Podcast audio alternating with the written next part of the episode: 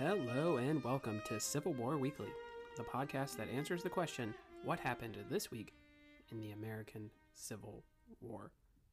I'm your host, Tim Patrick, and this is episode 33, November 1st through November 7th, 1861.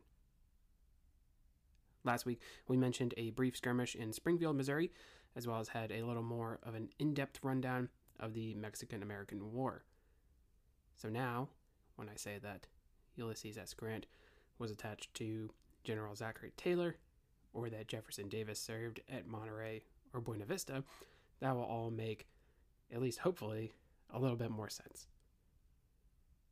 Speaking of Grant, we have to fight his first battle of the war this week.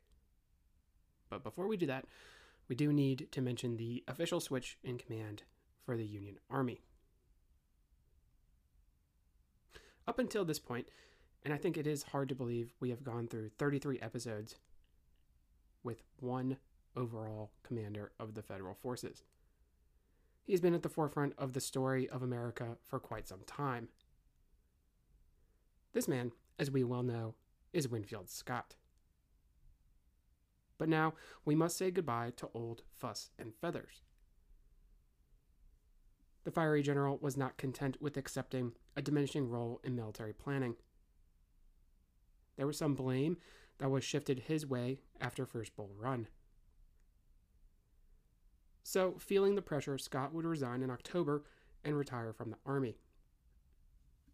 November would see George B. McClellan officially take over his role.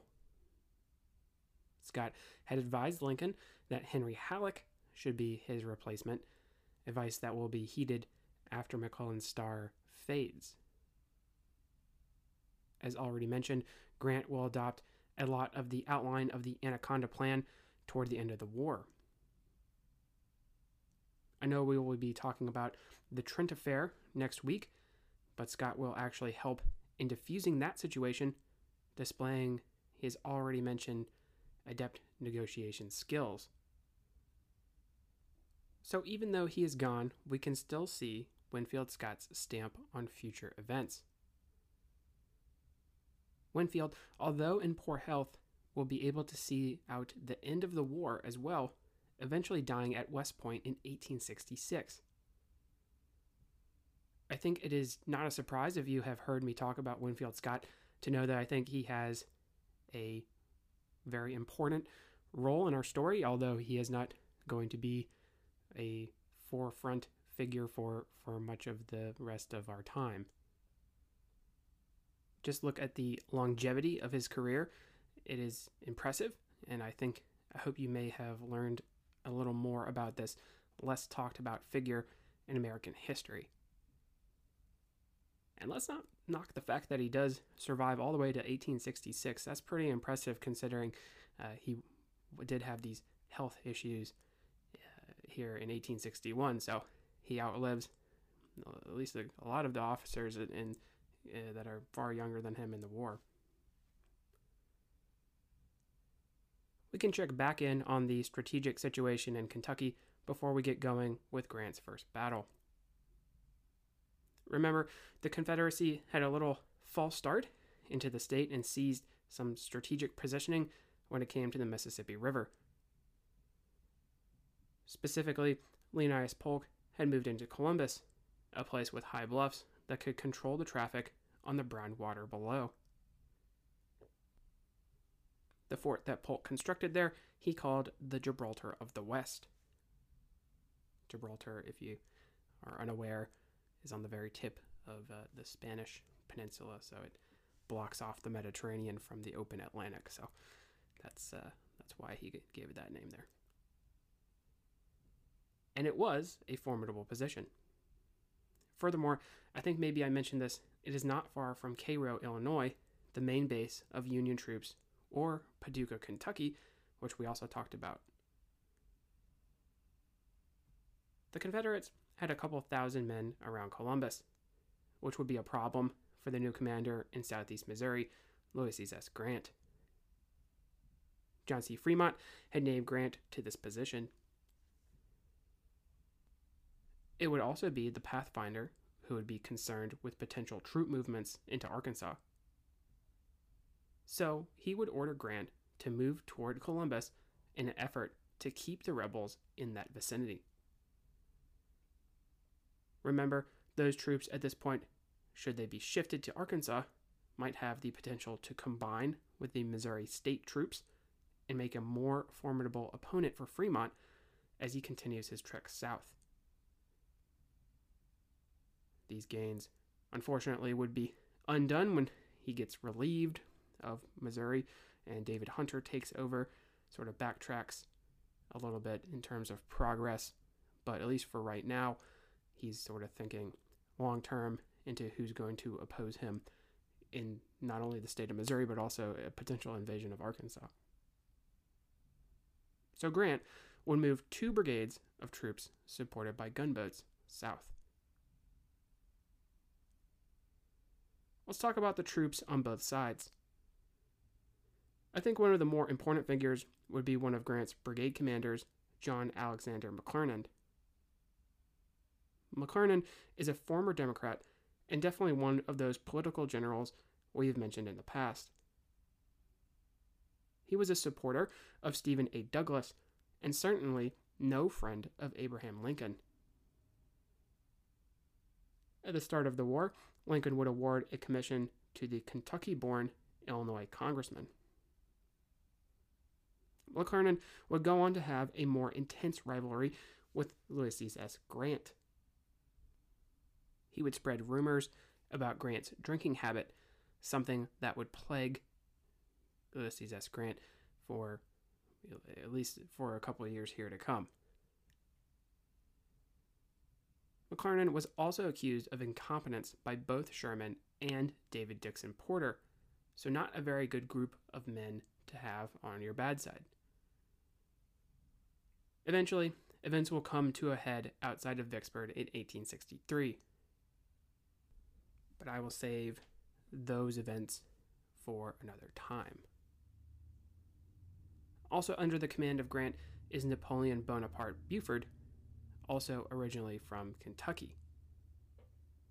It is a nice name for sure, which is most of the reason why I wanted to mention him, but he will play a role in the seizing of Island Number 10. Also, he's the cousin of John Buford, one of my favorite figures from the Battle of Gettysburg. But I'm getting all kinds ahead of myself. Also in Grant's Department of Southeastern Missouri is John Blackjack Logan. He's a political general, but probably one of the more successful. The nickname Blackjack came from his black hair and mustache. Logan would serve in several campaigns during the war, including the Vicksburg campaign and Atlanta. Grant came very close during the war to replacing George Thomas with Logan in the defense of Nashville.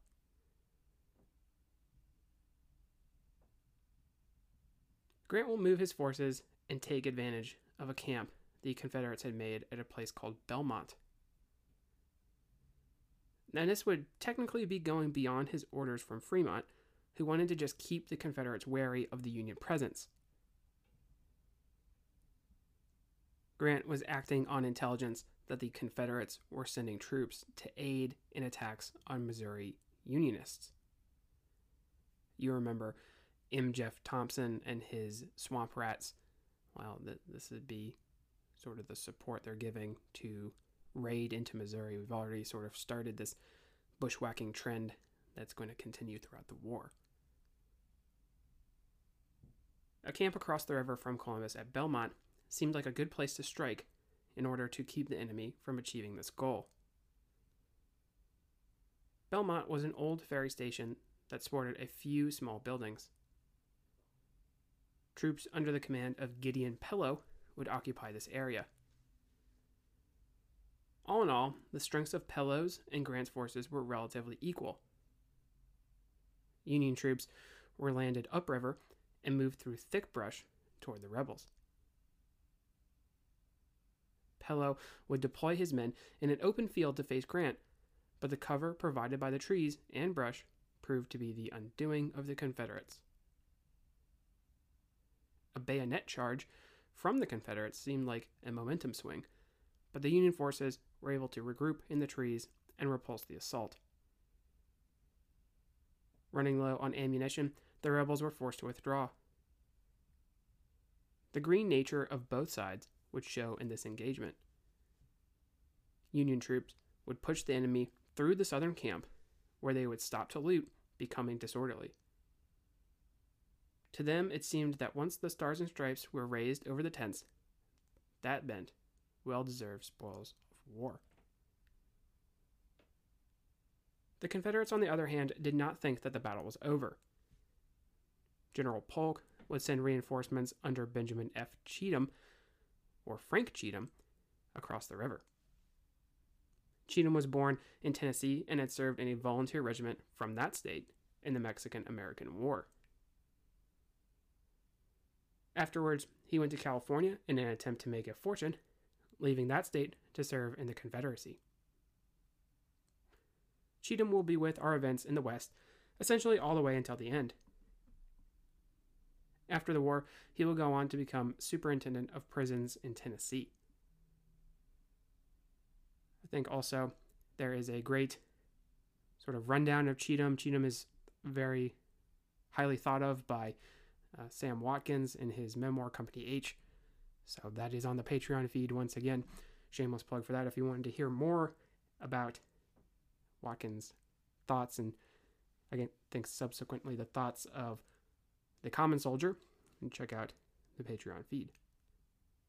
Just to shoehorn into this episode, I think it is also high time I mention Polk's superior, Albert Sidney Johnston. Johnston was originally from Kentucky and attended West Point before serving in the Black Hawk War. Johnston would actually go on to make his name in Texas, though, serving in the Revolutionary Army. Eventually, he actually became the highest ranking general in the Revolutionary Army, the Republic of Texas Army. He would then go on to be the Secretary of War in the Republic of Texas and serve in the Mexican American War at the head of a Texas volunteer unit. After the war, he moved back into the U.S. Army, where he served until Texas seceded from the Union. Johnston sort of takes on Texas as his adopted home state, although being from Kentucky. So, this is why he chooses to join the Confederate Army. He probably would not have joined had Texas remained in the Union, which is sort of an interesting note.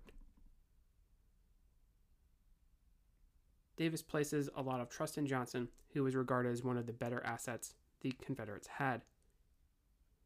The rebel president was quoted to having said, If Johnston is not a general, then we have no general. I think this is also illustrated in the personal letters that Davis sends to Johnston. Johnston is one of his closest friends, uh, at least in the Confederate Army, so sort of heaped a lot of pressure upon him. So we were going to see this as he faces off against Grant in April of 1862, how that sort of uh, comes to a head. Anyway, Cheatham would put pressure on the disorganized Union troops. Grant would display his usual calm when placed under fire. There are a lot of great quotes associated with Grant, one of my favorites being his berating of officers in the East about how they thought Lee would attack on both flanks and show up in the rear of the army because they were so fearful of the Confederate general. This time, he is quoted as having said, We must cut our way out as we cut our way in. Facing superior numbers, the Union troops would withdraw back to the riverboats. The last Northerner to board was Grant himself. In a famous incident, his horse jumps up onto the gangplank at the last instant. Grant was a good horseman, as noted during his time at West Point. In another famous incident, Confederates began firing on the riverboat, and Grant went to observe the firefight. Upon his return to his cabin, there was a bullet hole where he had been resting in his quarters. So we have two very close calls for Grant. Overall, the battle was inconclusive. Both sides suffered around 600 total casualties, the Confederates slightly worse off. both sides would claim victory. The Confederates had driven the enemy back while the Union had kept their enemy occupied. Grant would be criticized for the seemingly useless action by some of the newspapers in the North. Even this early, he will start to acquire his reputation as a butcher. His aggressive action did put him on the radar of President Lincoln, who would not forget the general several years later. Now, we can head over to see how the U.S. Navy will continue to have success that so far, overall, has eluded the Union armies on the battlefield. When we last talked about the Navy, we mentioned the successful capture of Hatteras Island. We have also been mentioning the strategy of blockading the southern ports. Originally, if you recall, there were only two squadrons tasked with this job, which was not going to work if the blockade plan was going to come to fruition. The U.S. Navy would create a blockade strategy board, which would then develop a plan to create four squadrons, each with a base of a captured southern port. This would make the job far easier. Just a quick aside this board was also known as the DuPont board. Why? Because it was headed by one Samuel Francis DuPont. DuPont was born in New Jersey in 1803 to French immigrant parents his uncle would found the company that will evolve into the DuPont we know today. In 1815, Samuel was serving as a midshipman in the U.S. Navy. He would be placed aboard several ships before commanding a vessel in the Mexican American War. He actually performs well along the Californian coast during that conflict. After the war, he focuses his efforts on modernizing the U.S. Navy. When the war starts, he will become the commander of the South Atlantic Blockading Squadron. So, step one in the plan was to identify potential ports that could be used as bases of operation. Port Royal, South Carolina, was seen as one of these locations, as it was a deeper water port city in between Charleston and Savannah. Both of these major cities are obviously on the hit list. DuPont would put together a fleet of over 70 ships and combine efforts with the U.S. Army to create a landing force. Facing off against the expedition would be two Confederate forts that would protect the Sound Fort Walker and Fort Beauregard. Some 3,000 Confederates would man the two forts with 44 guns between them. These men were actually technically under the command of Robert E. Lee, whom I mentioned had relocated after Cheat Mountain. This is where he gets the nickname King of Spades from his goal to bolster the coastal defenses. The Confederate government is aware that there will be potential targets along the coast, so sending the engineer Robert E. Lee seems like a good move. The expedition was struck with misfortune in the form of a storm that scattered several vessels en route to South Carolina. A handful of ships needed to return to friendlier ports for repair. Even more concerned was that several of the infantrymen would lose their weapons in the choppy water. This could come into play with potential landing operations.